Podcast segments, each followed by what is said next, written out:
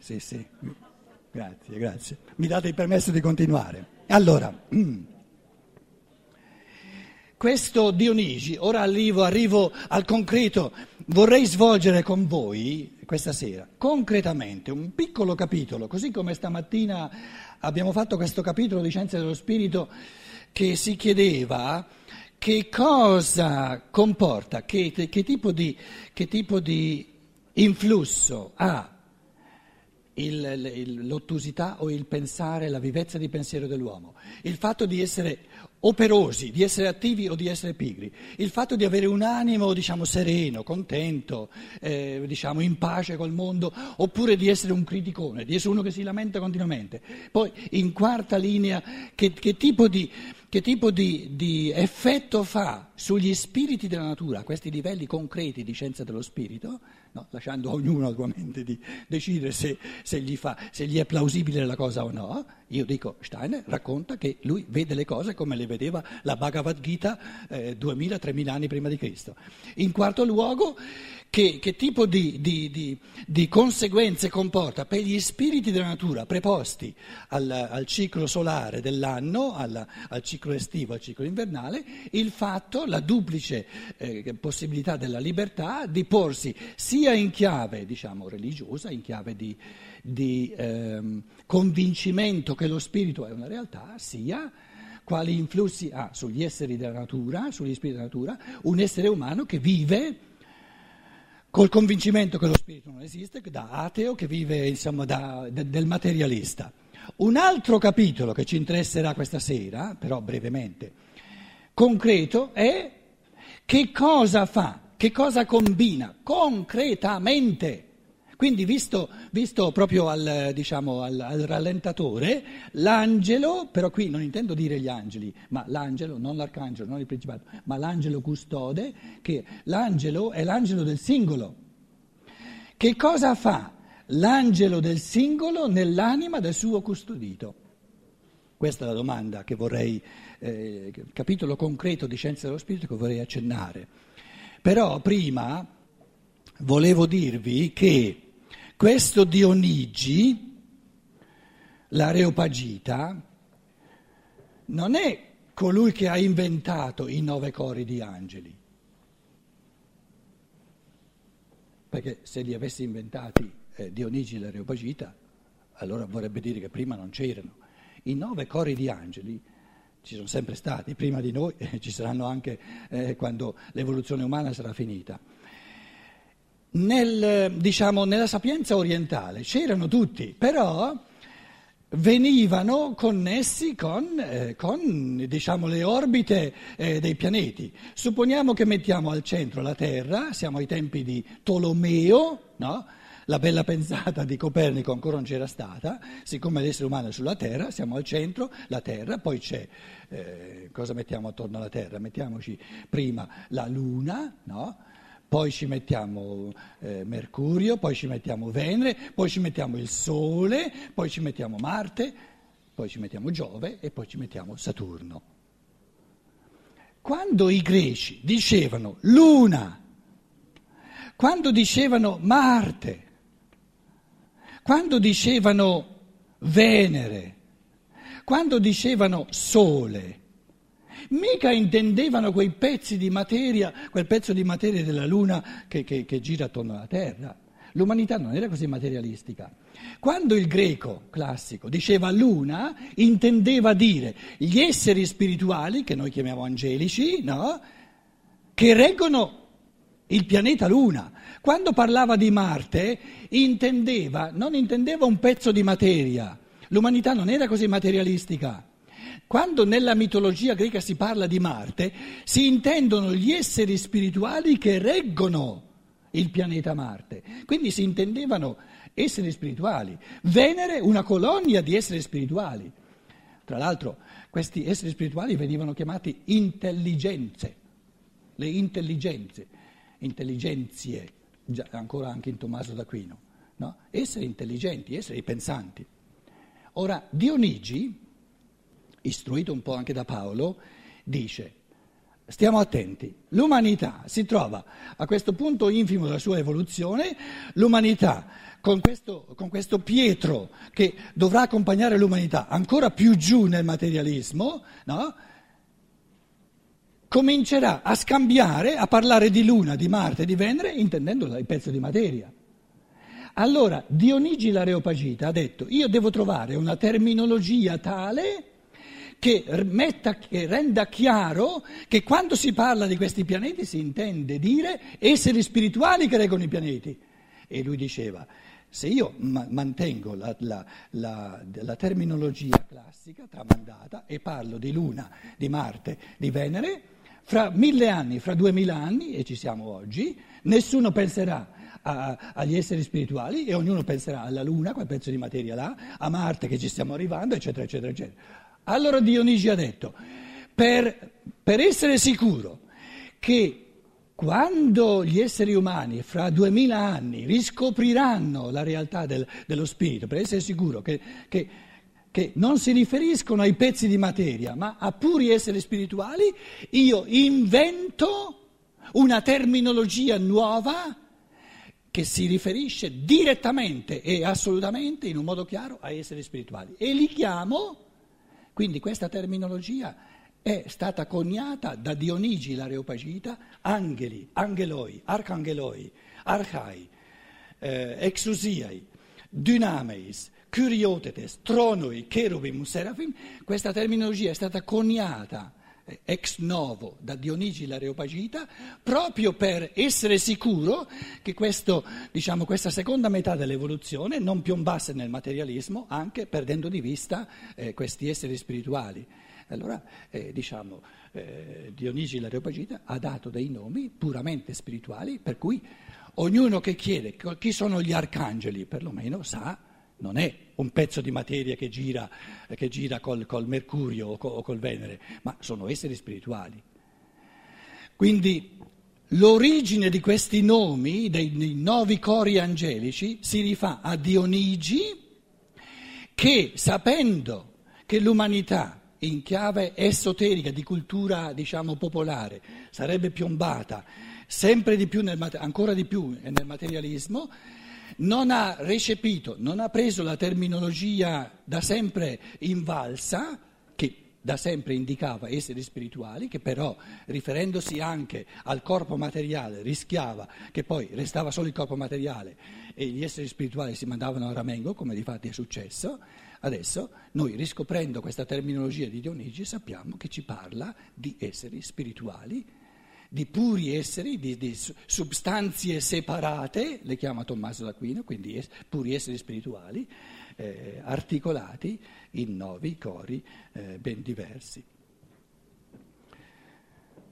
Cosa fa l'angelo custode nell'anima dell'essere singolo, dell'essere umano singolo, eh, diciamo, dato in custodia a lui?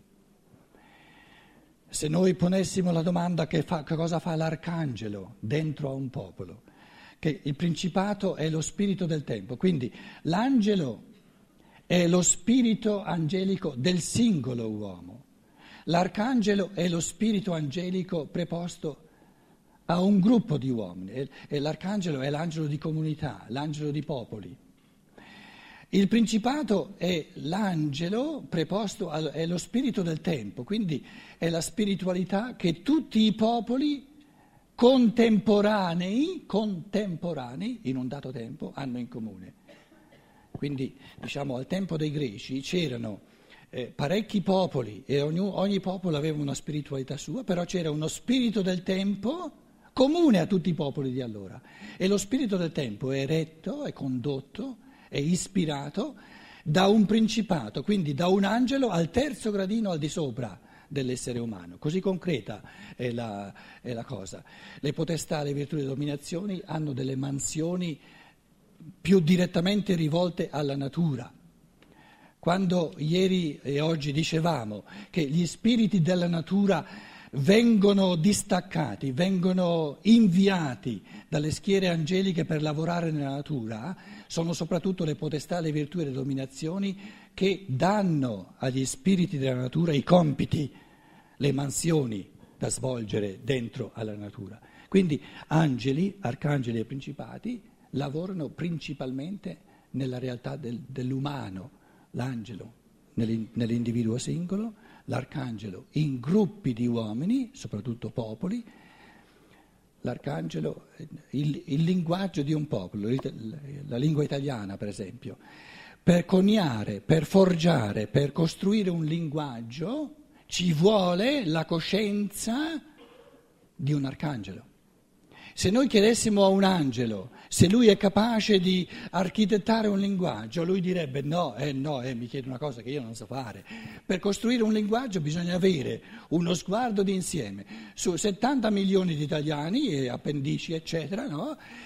Vedere ciò che la spiritualità, che in base all'interazione col suolo, col nutrimento eccetera eccetera, il tipo di spiritualità che accomuna questi settanta milioni di persone e il tipo...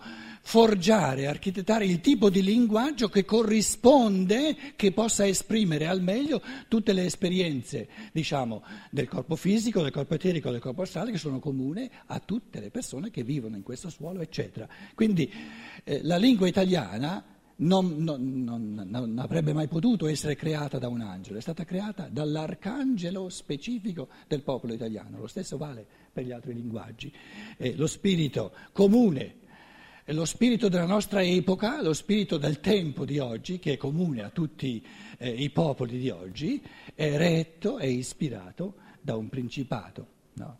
Principati sono anche spiriti del tempo, si possono chiamare anche spiriti del tempo, una terminologia ci vuole una certa eh, diciamo, flessibilità, una certa malleabilità.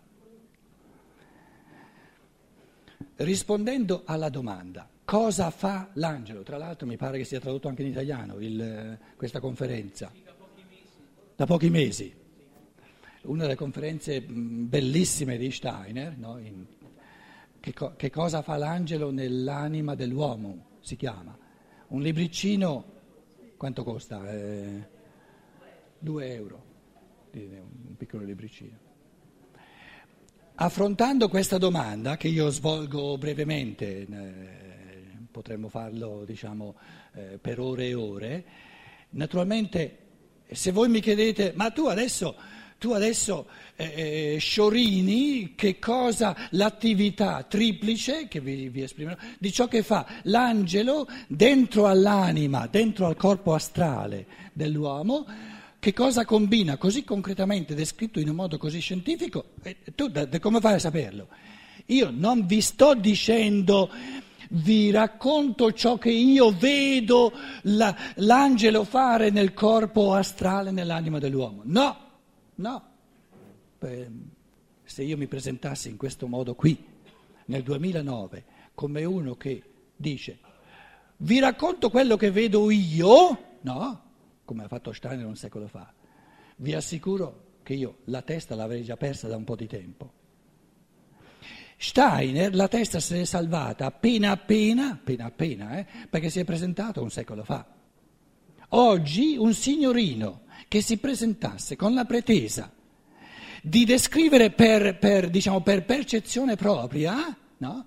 Con l'intolleranza che è invalsa nel corso di un secolo, l'avremmo già da lungo tempo fatto fuori. Quindi è nel karma dell'umanità.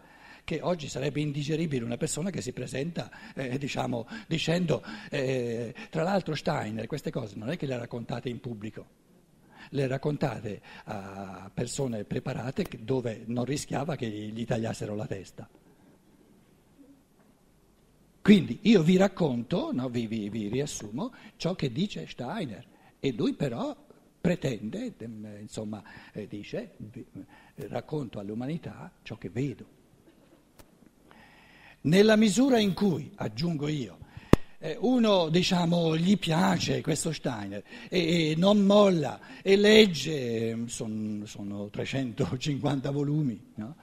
eh, li, li stiamo rendendo molto più accessibili se volete nelle, nelle edizioni Archiati. No?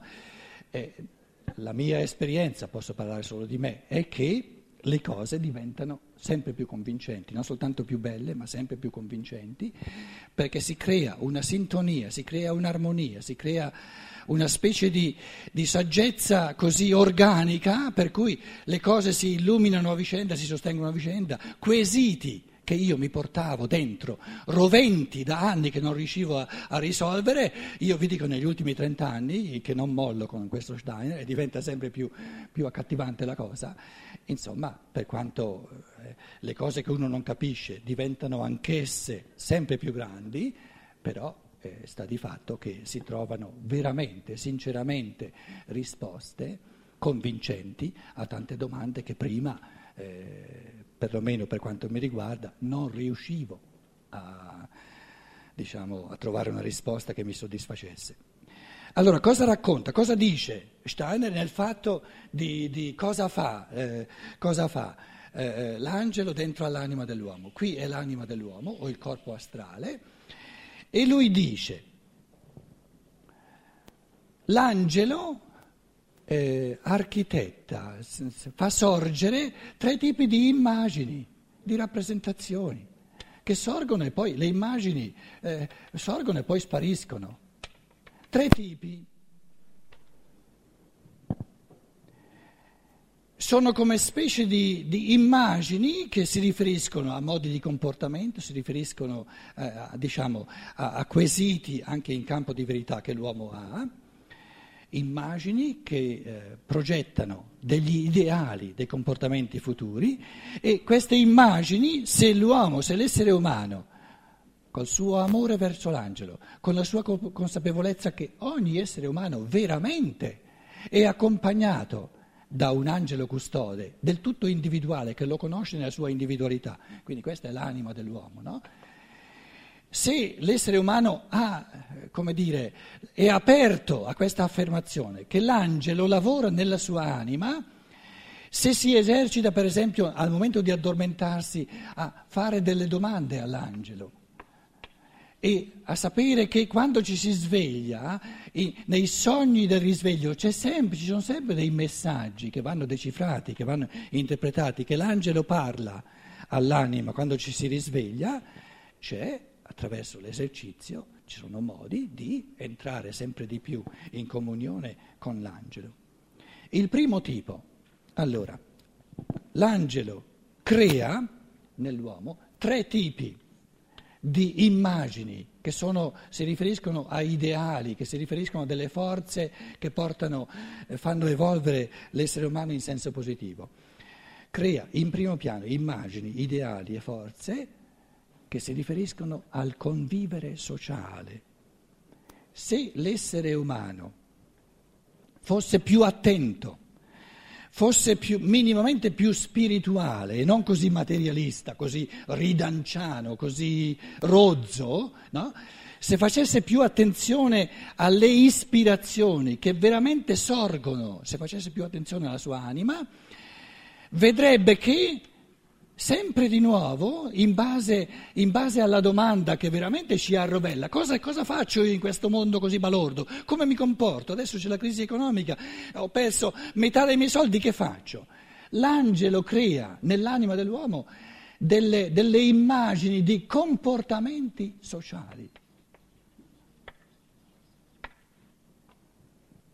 Sono ispirazioni concrete, calibrate, Eh, diciamo giuste per l'individuo, che vanno bene per il suo custodito e non vanno bene per l'altro essere umano, che lo aiutano a capire, a, diciamo, a, a, a, ad architettare modi di comportamento che siano favorevoli alla propria evoluzione, perché l'arte dell'angelo è quello di, di ispirare con immagini dei comportamenti sociali che siano per l'evoluzione del suo custodito, però anche per gli altri, cioè il bene sociale sono comportamenti che fanno, fanno evolvere in positivo sia me sia gli altri. Ora, la fantasia morale, cos'è la fantasia morale? È la facoltà di creare immagini di comportamenti, la fantasia è fatta di immagini.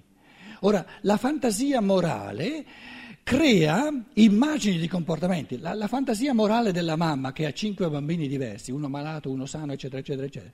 La fantasia morale dell'amore, la fantasia dell'amore crea immagini di comportamenti. Con questo mio figlio mi comporto così, questo ha bisogno di questo, questo ha bisogno di quest'altro. Quindi in questa fantasia dell'amore, in questa fantasia morale dell'amore che inventa, che crea comportamenti possibili individuali per questo individuo, c'è l'ispirazione dell'angelo.